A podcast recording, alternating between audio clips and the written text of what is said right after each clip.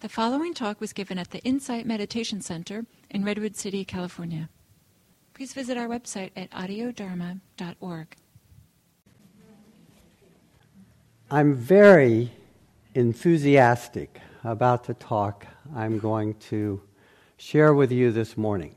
And I hope that at the end of this talk you will understand why I am choosing to generate and bring enthusiasm. This talk is about neuroscience, conflict, and compassion. Mary Oliver, one of my favorite poets from House of Light, a poem entitled The Buddha's Last Instructions.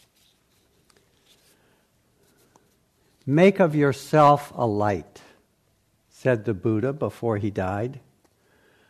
I think of this every morning as the east begins to tear off its many clouds of darkness, to send up the first signal a white fan, strength with pink and violet, even green. An old man, he lay down between two solid trees, and he might have said anything, knowing it was his final hour. The light burns upward, it thickens and settles over the fields. Around him, the villagers gathered and stretch forward to listen. Even before the sun itself hangs, detached in the blue air, I am touched everywhere by its ocean of yellow waves. No doubt he thought of everything that had happened in his difficult life and then I feel the sun itself as it blazes over the hills like a million flowers on fire. Clearly, I'm not needed. Yet I feel myself turning into something of inexplicable value. Slowly, beneath the branches, he raised his head. He looked into the faces of that frightened crowd.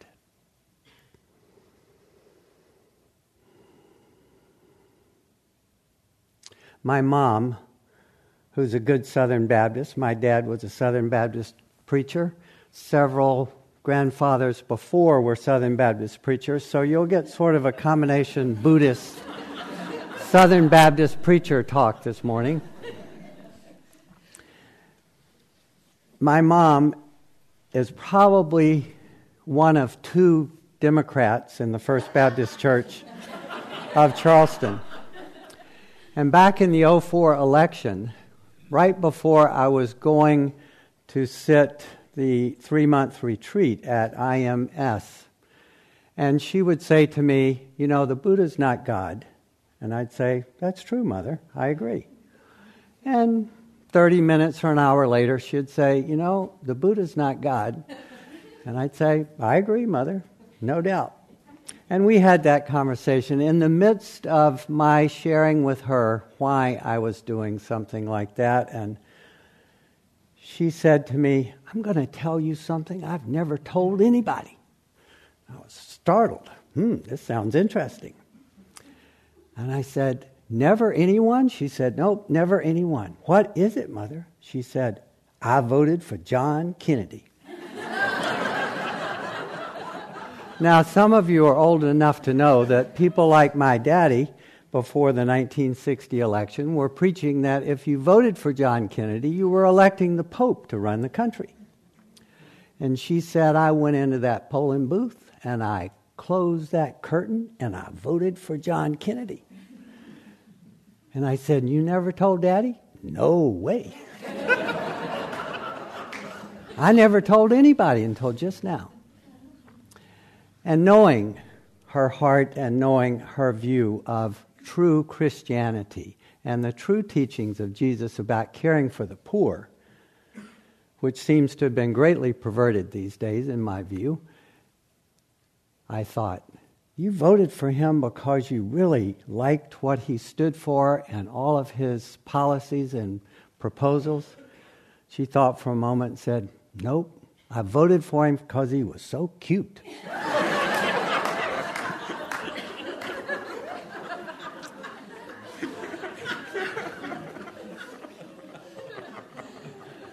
Lately, as I watch what's happening in our country, I sometimes find myself in despair.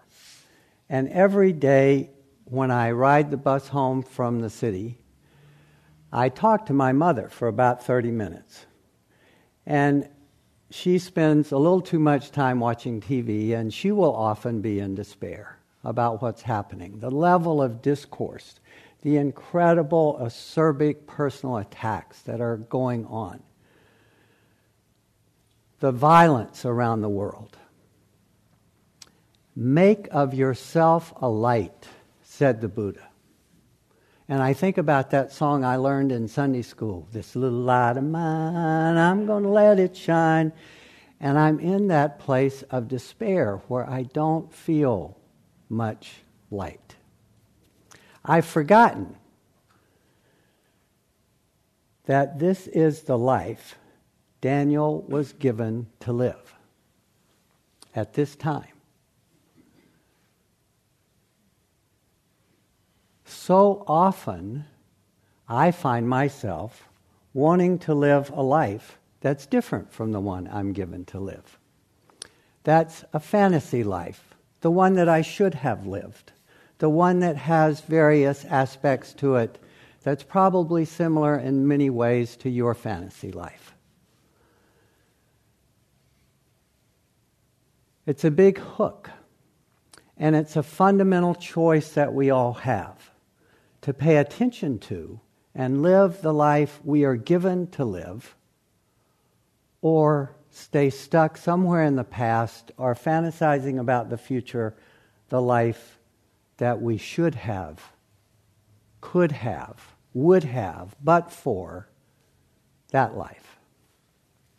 This summer, I had the great privilege, mainly because I'm married to an extraordinary woman, she got invited to teach at the International Summer School of Business Mediation in Admont, Austria, a little town, town village really in the Alps. And I got to go along and teach as well as her spouse. On the faculty with us was an extraordinary neuroscientist from the University of Frankfurt named Gerard Hüther. He has many books out, the only one published in English is this one, entitled The Compassionate Brain How Empathy Creates Intelligence.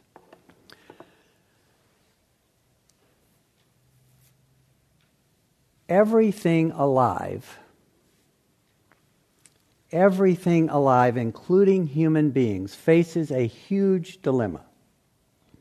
We must stay open enough to gather into us what we need to nourish ourselves and take care of ourselves, and yet closed enough to prevent external disturbances from penetrating our inner world and threatening the stability of our inner order. It's a constant paradoxical way that we have to interact with not only the environment, but with each other. Human beings, however, are unique. We have a brain, according to Dr. Hüther, that is not only designed to protect the stability of our inner order and our external interactions with the world, but it has the capacity, and listen very carefully to this to break down interconnective neuronal circuits already established in the brain, repattern and restructure them, and with them the mental behavioral patterns that they determine, including unshakable basic convictions and emotional patterns. It is because of this capacity that the human brain alone is capable of erasing and overwriting already existing programs as soon as they begin to hamper the development of our mental and emotional potentialities. We can wipe out our hard drive and reprogram it. And that's exactly what the Buddha taught us how to do. We have extraordinary capabilities. And we're stuck, however, in an old Newtonian worldview where the brain that we got is the brain that we got. It's fixed, it's a machine, like our bodies, like the world. And in that Newtonian view, I'm separate from you and you're separate from me. And we can learn about external reality by breaking everything down into constituent parts and analyzing those parts. And in science, we've gotten down to smaller and smaller and smaller quarks of matter and subquarks, and I don't even know what they're all called, trying to understand us and forgetting that in reality, science is learning we live in a quantum, interpenetrating, relational, connected, irrevocably connected world and reality. Our culture hasn't caught up. And most of us, unfortunately, individually, have not caught up in our communications and the way we deal with conflict we are in a Newtonian reality. When I get mad at Dana, she's not me. And so I don't speak to her as if she were me. Of course, the good thing about that is being a mediator and a lawyer, if we were in a more quantum world, I'd probably be out of work.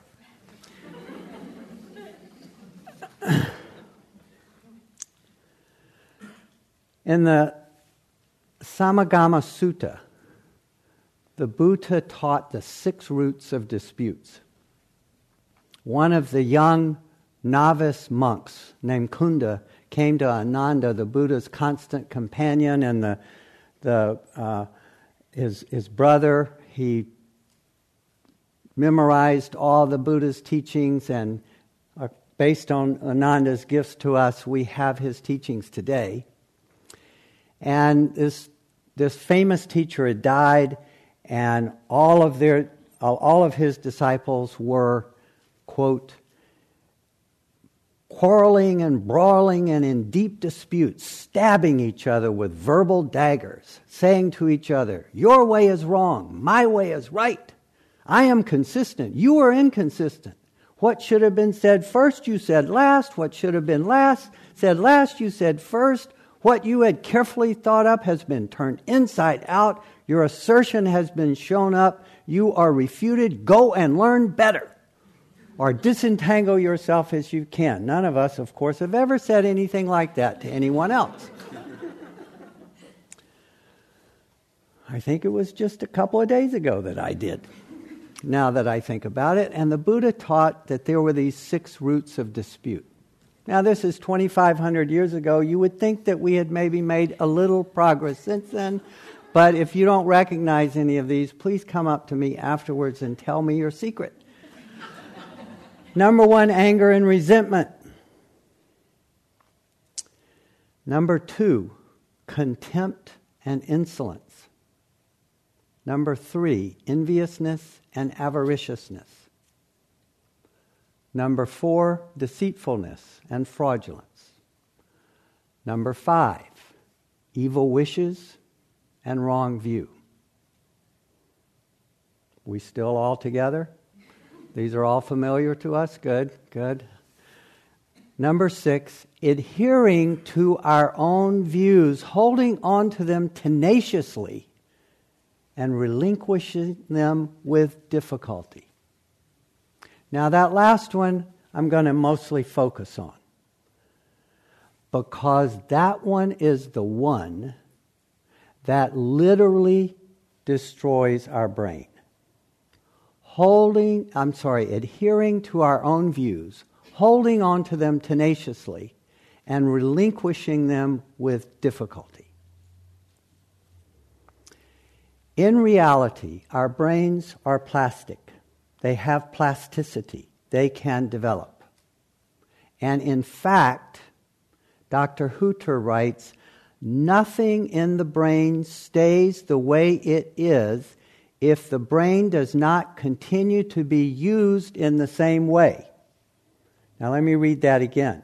Nothing in the brain stays the way it is if the brain does not continue to be used in the same way, adhering to our own views, holding on to them tenaciously, and relinquishing them with difficulty.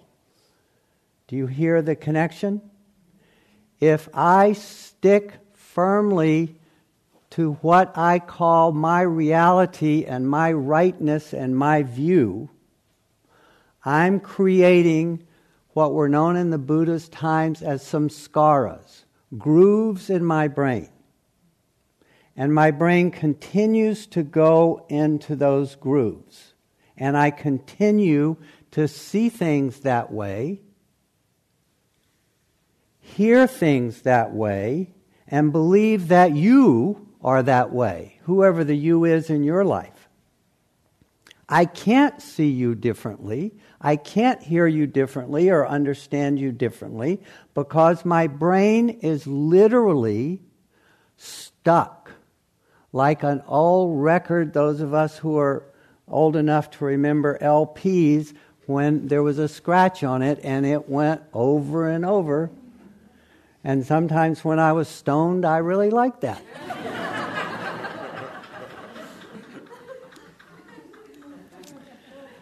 So, Dr. Hüther goes on to say no aspect of the brain can keep on developing and becoming increasingly complex if it has no new tasks to accomplish and no new challenges to meet. So our brain stops developing unless we give it new tasks and new challenges. Sitting in front of the TV, playing computer games, continuing to isolate ourselves, continuing to do the same things every day, stuck in our ruts and patterns, that keeps our brain stuck in its ruts and patterns, and it literally begins to atrophy, which is exactly why the Buddha taught us meditation, and mindfulness to start to bring our brains present and start to create new patterns in the brain, which has the added advantage, unknown at the Buddha's time, of course, that our brains grew. Now, you probably read a lot, those of you who've got a few gray hairs like I, that it's important to keep our brains active. And you should do crossword puzzles and Sudoku etc. Well, Dr. Hüther said when he was when I got when I wasn't teaching and got to hear him, when I was teaching, I'd have about a handful of people, and I would say to them, "Don't you want to? Let's all go hear Dr. Hüther." he said that if you do a lot of crossword puzzles and Sudoku, that's great. But when you get Alzheimer's or dementia, you'll be able to still do crossword puzzles and Sudoku. What then causes our brains to develop? What causes our brains to be drawn to creating new developmental pathways, new understandings, new views, new ways of seeing each other, new ways of seeing ourselves? Are you ready? Are you present right now? Is your mind off somewhere? Enthusiasm. Enthusiasm. And what generates enthusiasm? Exactly what the Buddha taught 2,500 years ago what generates enthusiasm is two fundamental aspects of life. What we do must give us meaning. It must be meaningful to us. We must be engaged in activities that arise in us a connection with our hearts and openness to challenge ourselves and bring meaning into our lives. And we can, of course, as we know from our practice, we can generate and cause that to arise in our minds by training our minds to go in that direction. However, there's a big however. Remember, there are three jewels the Dharma, the Buddha, and the Sangha. The Sangha. That which gives us meaning, that which gives us enthusiasm, must be in relationship. It must be interconnected. We, our brains developed because we, unlike other creatures on the planet, are psycho, we have a psychosocial brain. We are not the biggest, baddest, meanest, with the biggest claws, the biggest teeth of any animals. We don't have the ability to physically poison another. We certainly poison each other pretty effectively. And so when we began to evolve, we had to come together in groups. And we had to understand the strengths and abilities of each other so that we could figure out how to hunt together, how ultimately to farm together, how to protect each other, how to protect our young because of the long gestation. And why the long development? This was what is the most fascinating to me. The long development of our young is because their brains are so plastic. Their brains don't have greatly formed habitual patterns of behavior, like, say, a nightingale the nightingale male sings outside the nest every night of the nightingale babies so that they get that particular nightingale song. If you put them near a rooster, their song will sound like a rooster because it's patterned to mimic that way. Our brains have much more ability to develop. So it needs a longer time and it needs to be psychosocial. It's in relationship. It's how we learn to talk. We don't learn to talk by mimicking.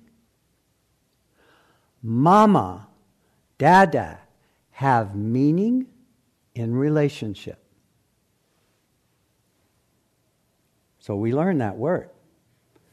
I'm holding my little two year old granddaughter and we're looking out at a bird, and I say, Bird. This was before she was two, obviously. She can say that now. I say, Bird. And we are connected. That connection has meaning to us both. She hears that sound and she learns bird. That's the way we learn. Unfortunately, that doesn't work so well with the TV blaring all the time and with four people in a family and all four of them on their own TV or their own computer, which is why we're getting an increase of random violence and craziness and dis- disconnection in our social and political discourse. Why? Because people find meaning, connected meaning, in those kind of destructive behaviors. We must have meaning, we must have relationship, and we're not skilled enough, we haven't developed our brains enough to understand the value of having it in a peaceful way. So, just as the Buddha taught us, neuroscience is now proving that whatever we use our brains for, that's how we'll develop if we incline our minds towards the Brahma Viharas, towards loving kindness, sympathetic joy, equanimity, compassion. That's how our brains will develop. If we incline our minds towards watching violent movies and television shows and yelling and screaming and being caught in arguments and adhering to our views with such firmness that we cut ourselves off from the people in our lives, that's the way our brains will develop. And here's the bad news. Dr. Hunter writes, and because later on it becomes increasingly difficult to get off of these well established highways, and boy, am I learning that as I age. The decision a person makes concerning how and for what purpose she uses her brain is one that she should only make with a great deal of circumspection and care.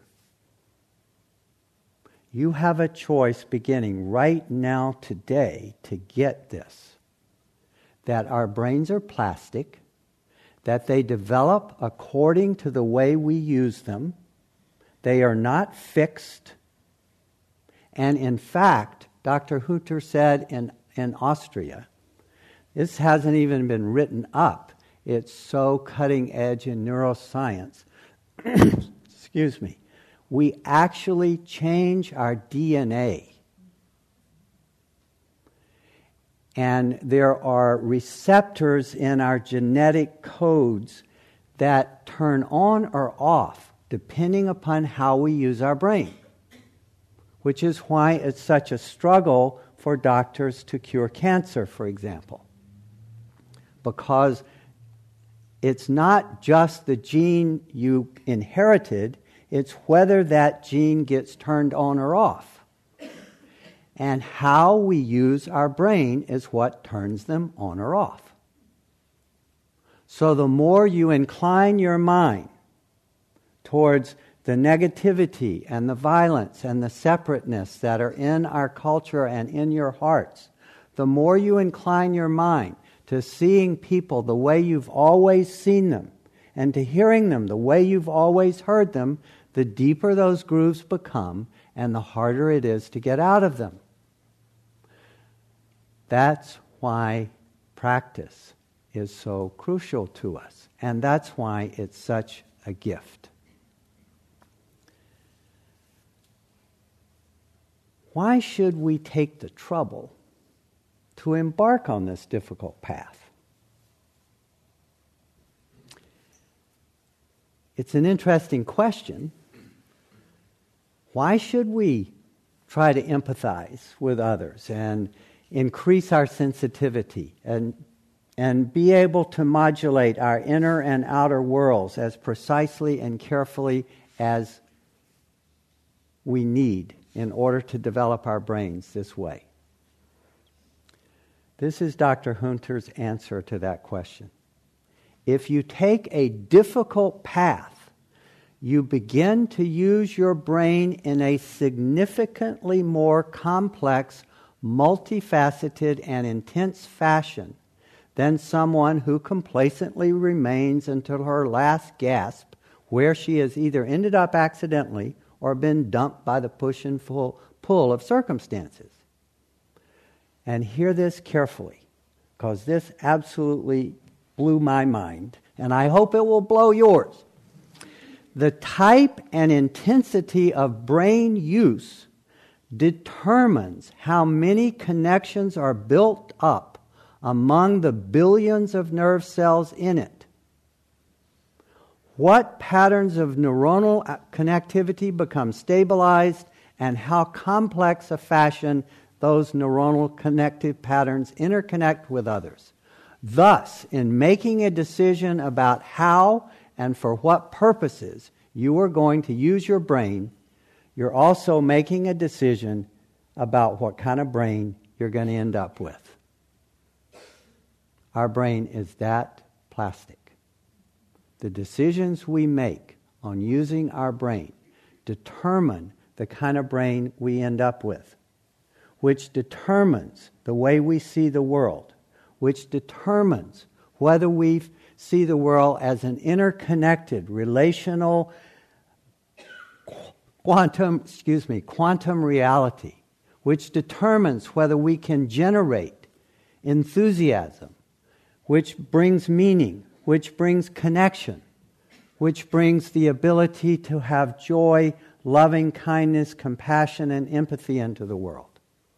And that's what all of us in this room who are pulled to and connected to the very arduous and challenging path of mindfulness practice.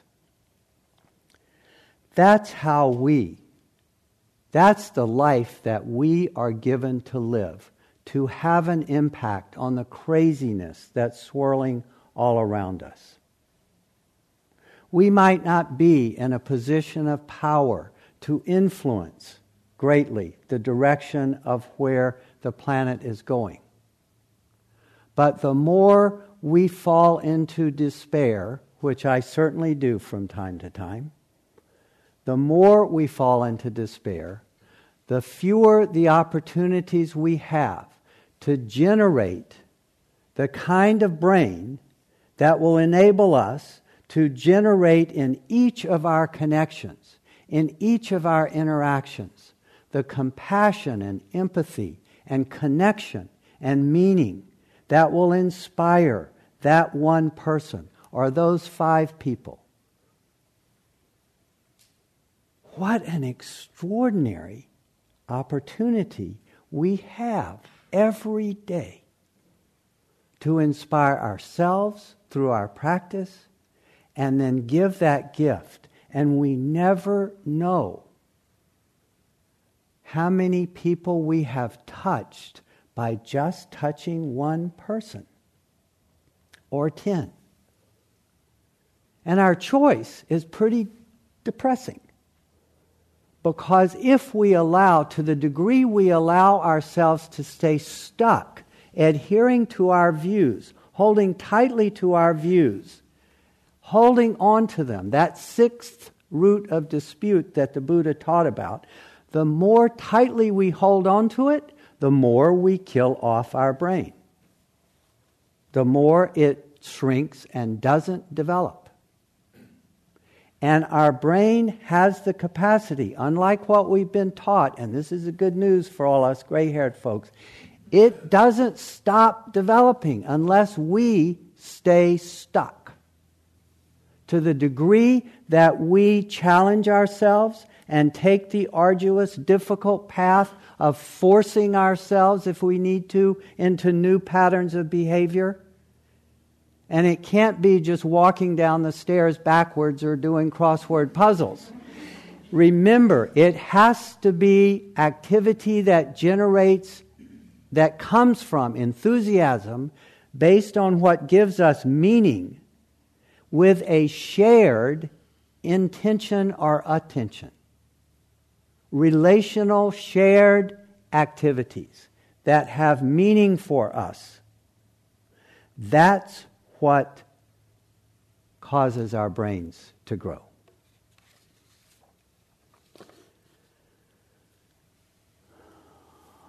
So we can't develop by ourselves. And look at us all here this morning. I know you were coming to hear Gil, and I got the benefit of that, but I'm really excited about it because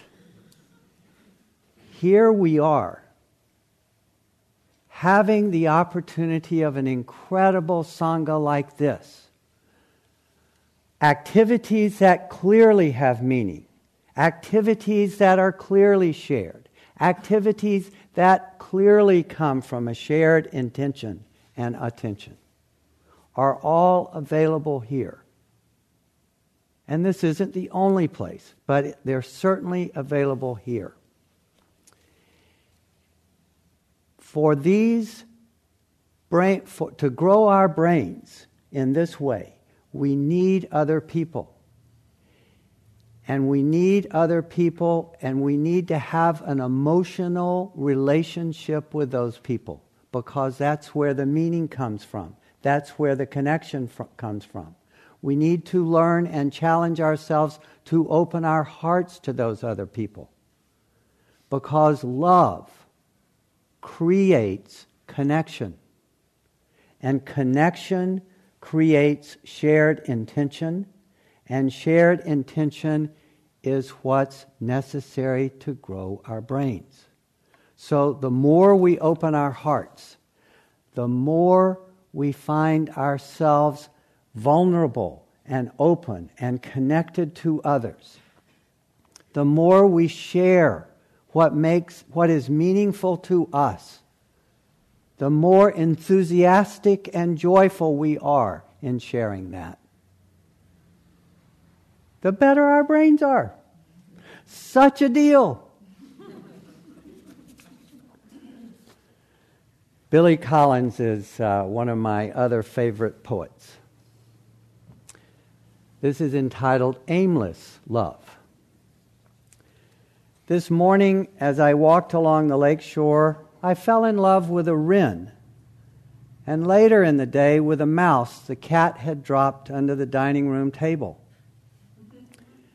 In the shadows of an autumn evening, I fell for a seamstress still at her machine in the tailor's window, and later for a bowl of broth, steam rising like smoke from a naval battle. This is the best kind of love, I thought, without recompense, without gifts or unkind words, without suspicion or silence on the telephone. The love of the chestnut the jazz cap and one hand on the wheel. No lust, no slam of the door, the love of the miniature orange tree, the clean white shirt, the hot evening shower, the highway that cuts across Florida.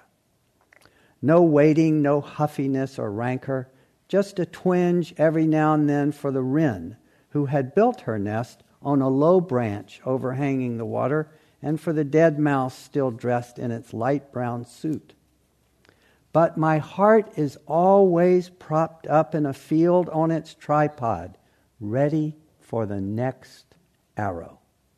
After I carried the mouse by the tail to a pile of leaves in the woods, I found myself standing at the bathroom sink, gazing down affectionately at the soap. so patient and soluble so at home in its pale green soap dish, I could feel myself falling again as I felt its turning in my wet hands and caught the scent of lavender and stone.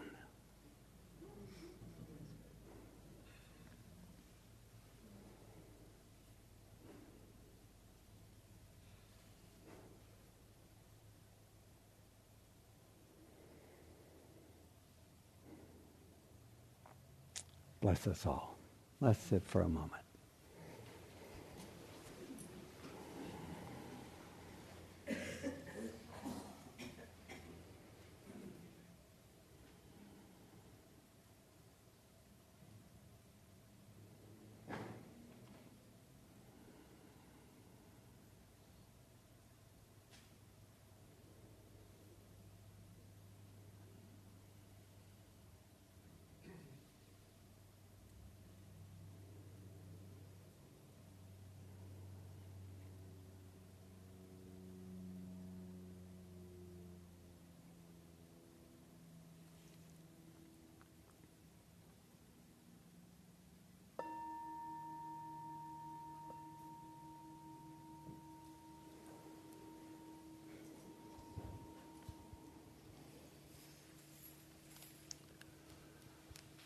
So there's time for a couple of questions if someone has a question or a comment. Yes, over here. Hi. Good to see you. Right over here, Linda.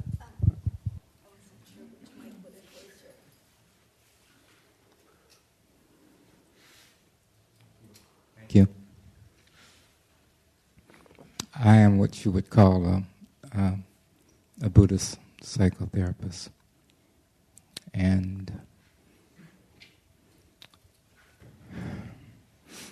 I, I have a question, uh, a general question, relating to why so often I find in those practicing Buddhism that the assumption is that disconnection or disassociation may be because of, as you mentioned, primal limbic system fear is interpreted as the way, the proper practice. So, it's certainly my experience also. It was my experience in my own practice. I think it's I think it's because we initially believe that going inside is the practice. And we initially believe, and many of us, certainly I was, because of the chaos of my life and my own inability to interact and connect successfully, it was safer inside. And so I found myself seeking refuge. And as I've developed and as my practice has developed, I've found that the very purpose, I've begun to understand that what the Buddha taught about the Brahma Viharas in particular and the Sangha in general, that's the direction that the practice leads us. It's a developmental process, I believe.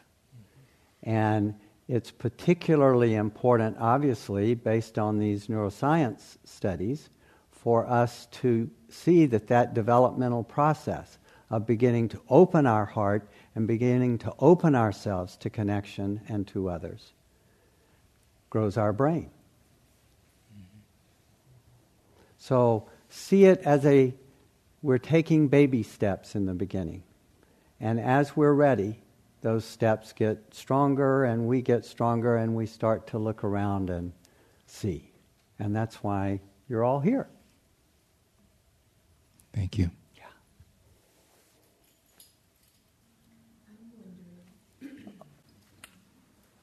I'm wondering if there's some way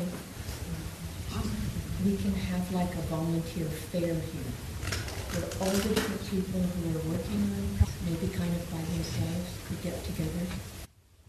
So she's asking about uh, uh, sort of a volunteer f- fair where pe- people who were working on different projects could present their projects at some booths, I assume, and there could be more connection and relationship about what everyone's doing.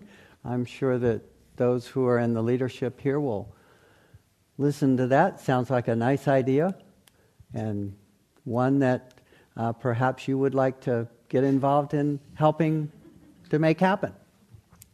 So other people could plug in. Yes. Yes. Sounds great. You know the problem about bringing up a good idea.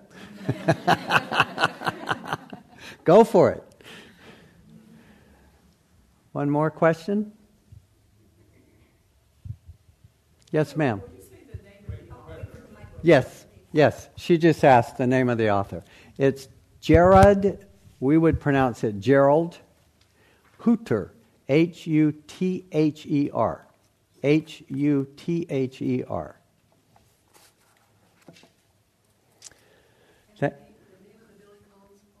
The name of the Billy Collins poem is Aimless Love.